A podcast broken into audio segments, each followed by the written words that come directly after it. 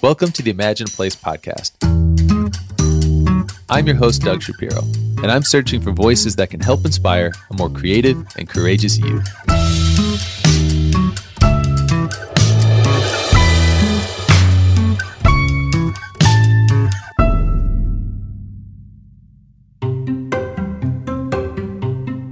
As the world grapples with making hybrid work more efficient and human friendly, there have been countless workplace design and strategy articles written over the last 18 months on this subject.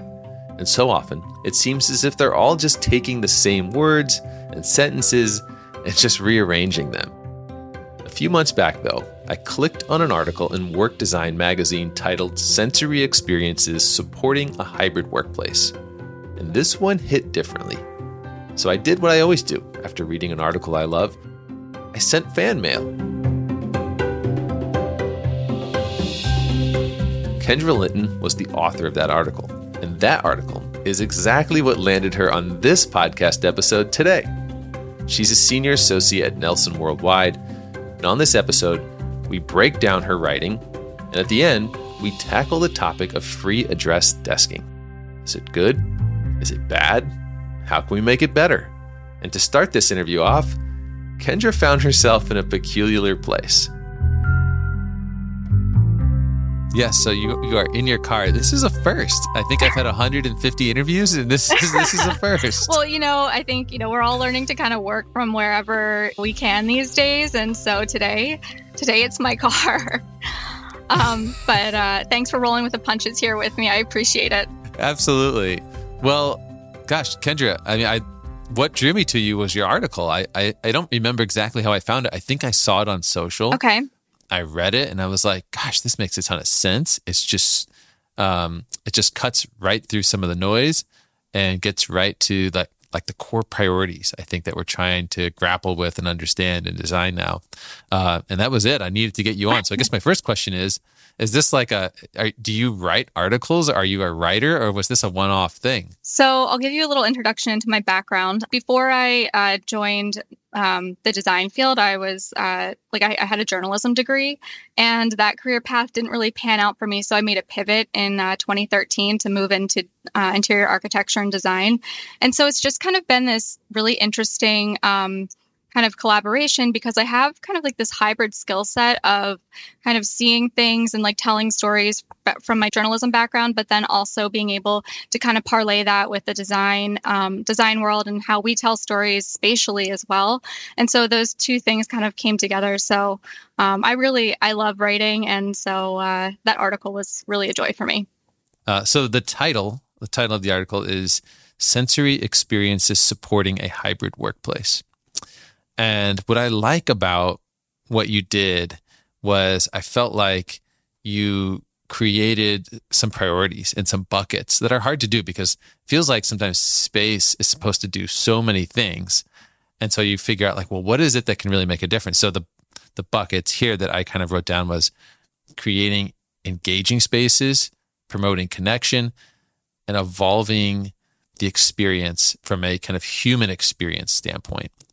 And so, if you would walk us through maybe how you landed on those three things and what you've what you created inside each of those. Sure. Um, so I think for me, as I approached this article, I didn't want it to be so uh, so expected as to talk about just the five senses and break it out as you know sight, sound, touch, taste, smell.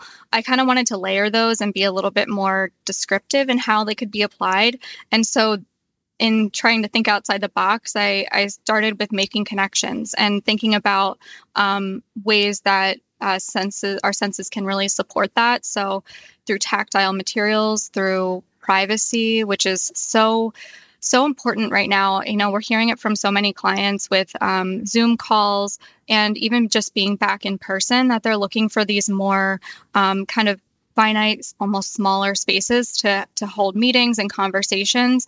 Um, and so that level of like acoustic privacy was really important to me there and making connections. Also, this idea of really ambient lighting and being able to kind of tune your environment with that, I thought was an, another interesting um, point with that as well. But I I then kind of moved into engaging spaces and just thinking about like what draws people to a space. I feel like for so often um, in our industry like we talk about okay what is what is the next hot amenity space or you know how are we drawing people back? But really the drawback to the office is the people. And so you're you're going there for a human experience for a human connection. And so for this i, I thought about you know personalization. Like i want to show a little bit of myself in the office. And i also don't want my desk to be like riddled with all of these knickknacks that you know i, I might bring in to express that. So just like allowing people to have some more room um, to kind of like grow and and and showcase themselves a bit and just showcase their personalities. And of course a lot of this is really dependent on you know the field of work that you're in, you know, this might not be as appropriate in a financial services setting as like um, more of like a WeWork setting. But I think I think we're seeing more crossover with that. So I thought that was something interesting to kind of roll into that engaging spaces topic as well.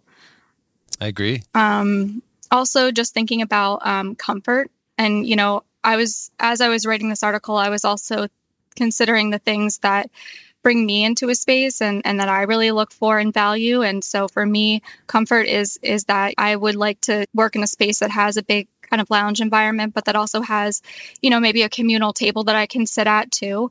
So ergonomics are really important to me and just thinking about how comfort can also parlay into engagement. So, you know, when you work in a space that you're more comfortable in and, and that feels like it suits you and your and your personality and kind of your your work emotions that day, I think that you're going to be a more productive employee and you're really it's really going to kind of come full circle. Um, and I, I feel like we're seeing that more with uh, our clients. It's that they're like really being very intentional uh, with the way that they're designing spaces for employees and they're really listening to employees' feedback because everyone is being so intentional with their time right now that they want to design spaces that people want to ultimately be drawn to and be productive yeah. in. Yeah, it almost like as you're describing comfort too, I, I kind of think about how the the movie theaters evolved as well. Yeah. It's almost like for for a long time, you know, we didn't really you, know, you, you had to go to the movies to catch great flicks, and now you know they're everywhere. You don't have to. True. So, what is it that's going to get me in that movie theater? But now they got the seats that recline all the way, mm-hmm. and it's mm-hmm. like this really kind of comfortable, more sensory rich experience. Yeah, it is, and you know, it's kind of also like this level of like catering catering to you and catering to your employees, right? You know, thinking of the movie theaters, you know, they have the servers now or kind of like that concierge service. So also it might be interesting to think about how that can be layered into the workplace too. Um, I know we, we see it from time to time with there being like a barista bar or a different kind of cafe element in the spaces, but I, I think it would be interesting to consider how to kind of like expand on that experience and um, overlay yeah. some more interesting concierge moments. Yeah, I love that. I love that. All right, now take us through that third bucket. So there's there's promoting connection, creating engaging spaces, but then there's evolving the experience. Yes. So evolving the experience to me was one of the most important ones. I think that this one really came out of this idea of experimentation.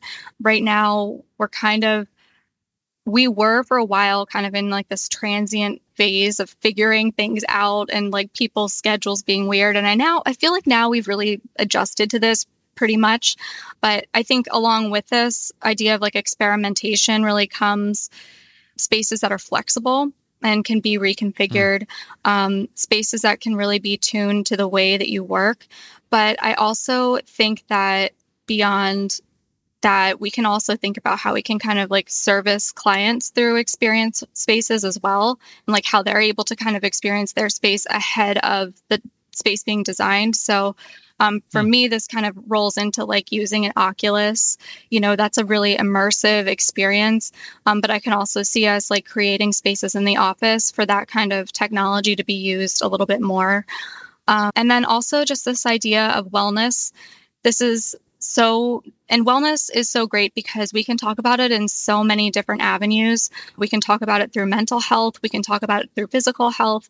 But I think for me, in the vein of this, I was really thinking about like incorporating more outdoor spaces, how we can layer in biophilia in more meaningful ways that makes us like almost take care of, of the plants in the space and kind of have a role in like like metaphorically and physically like the growth of our office right? So i think that that was also an interesting avenue that i was thinking about as i was writing this too.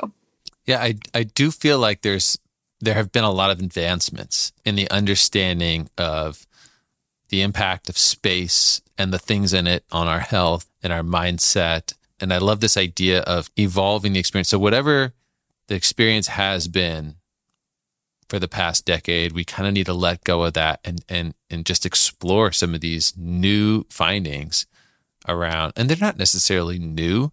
It's just we're paying more attention yeah. to things like biophilia. And it's like, okay, well, that needs to be a part of whatever it is you're creating for your workspace.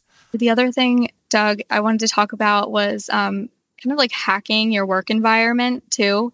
I think we started to Love touch it. on this a little bit as well.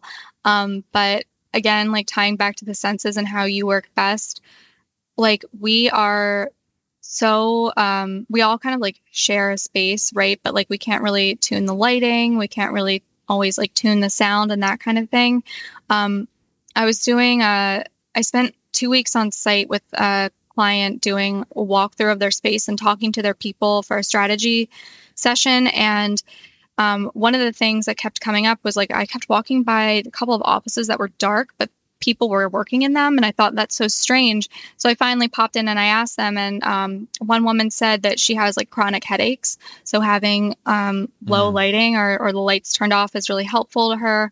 Another person just said that they concentrate better when they're working in a dark environment. To them, it just feels more calming and, and soothing. Um, so just thinking of ways that employees can start to kind of like hack their environments to uh, play more into their senses and and make them again feel a little bit more more comforted in in where they're working and how they're working too. I think that's a fantastic point, especially as people sort of return to work. I mean, some of that is still going on in places we, have already done that, it's but there's true. other places where people maybe are still re-immersing themselves and and you want to allow them to have that same sort of hackable freedom that they had at home.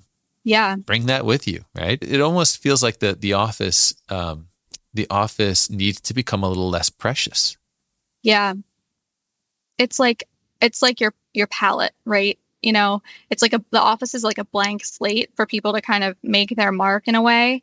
Um, and and kind of going back to what we were talking about earlier with like engaging spaces and personalization, I think that that's definitely a part of kind of hacking your office experience uh, and really really making it your own. I think that's that's definitely a trend that we're starting to see maybe not to like the extreme of you know giving everybody you know a dedicated bookshelf space and all of that but you know um, we are like seeing more allowance for those personalized moments. Um, and so i think it'll be interesting to see how that continues to evolve in in spaces as well. Um, can I ask a question about uh, hot desking here? Because yeah, hot desking is such a cheap word for it, but free free range, free range workplace. Free range, yeah. I like um, it. Is is there something like how do you feel about that? Because we talk a lot about personalization here and bringing yourself, and this, mm-hmm. you know, the office can be this blank canvas. Does free address desking does that fly in the face of that, or can it be arranged in a way that that that allows for that? That's a great question. Um, it's something we've done a lot of thinking about.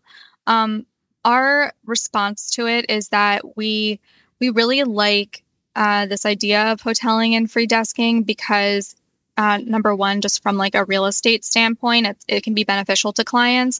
But again, like we want to make sure people have that personalization. So what we've kind of found is that uh, if you give everybody like like a bin where you have kind of a locker set up that they can kind of take with them when they sit at a desk and they can keep their personal affects in that um, then they're able to kind of have that crossover of having their own space having their stuff at the space but it just might not be all their stuff you know Um, so I think that there's I think there's ways to work within that to bring personalization in into play.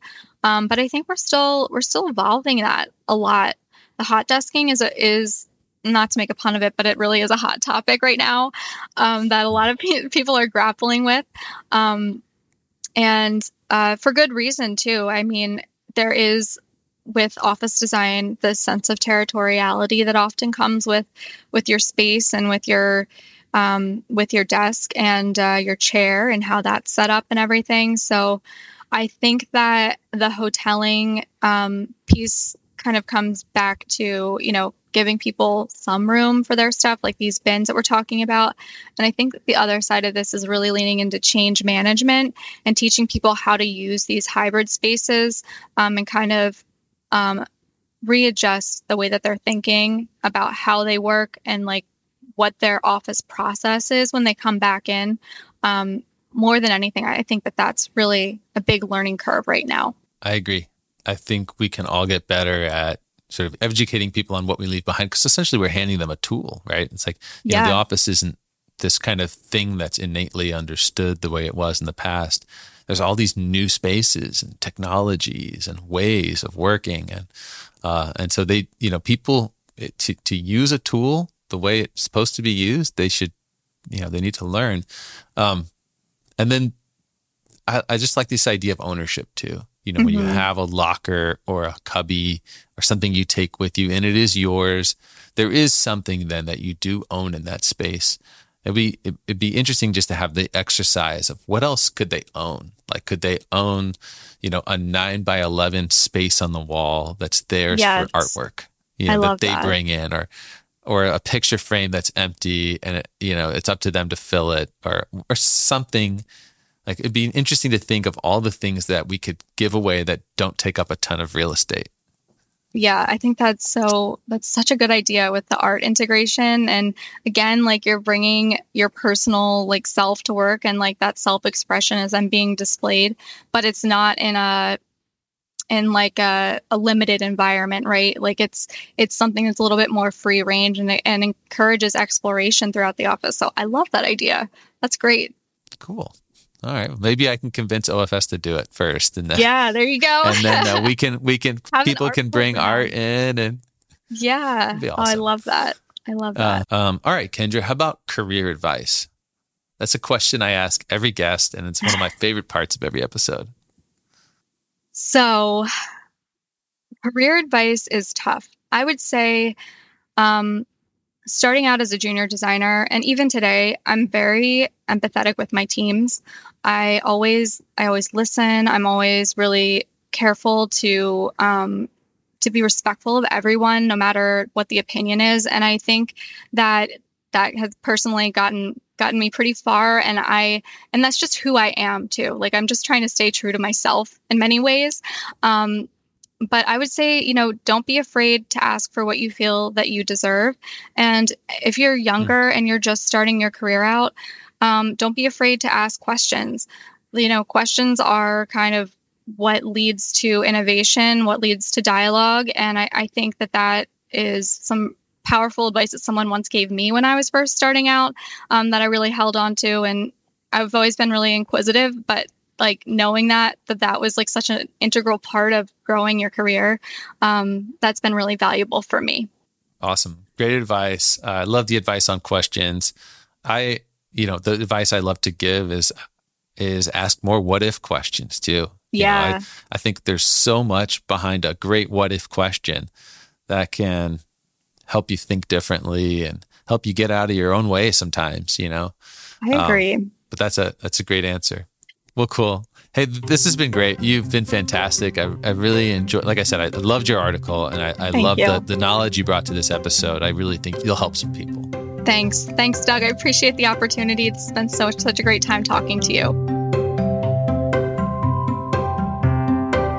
For more design stories, visit us at ofs.com slash imagine a place. From OFS, I'm Doug Shapiro. Thanks for listening.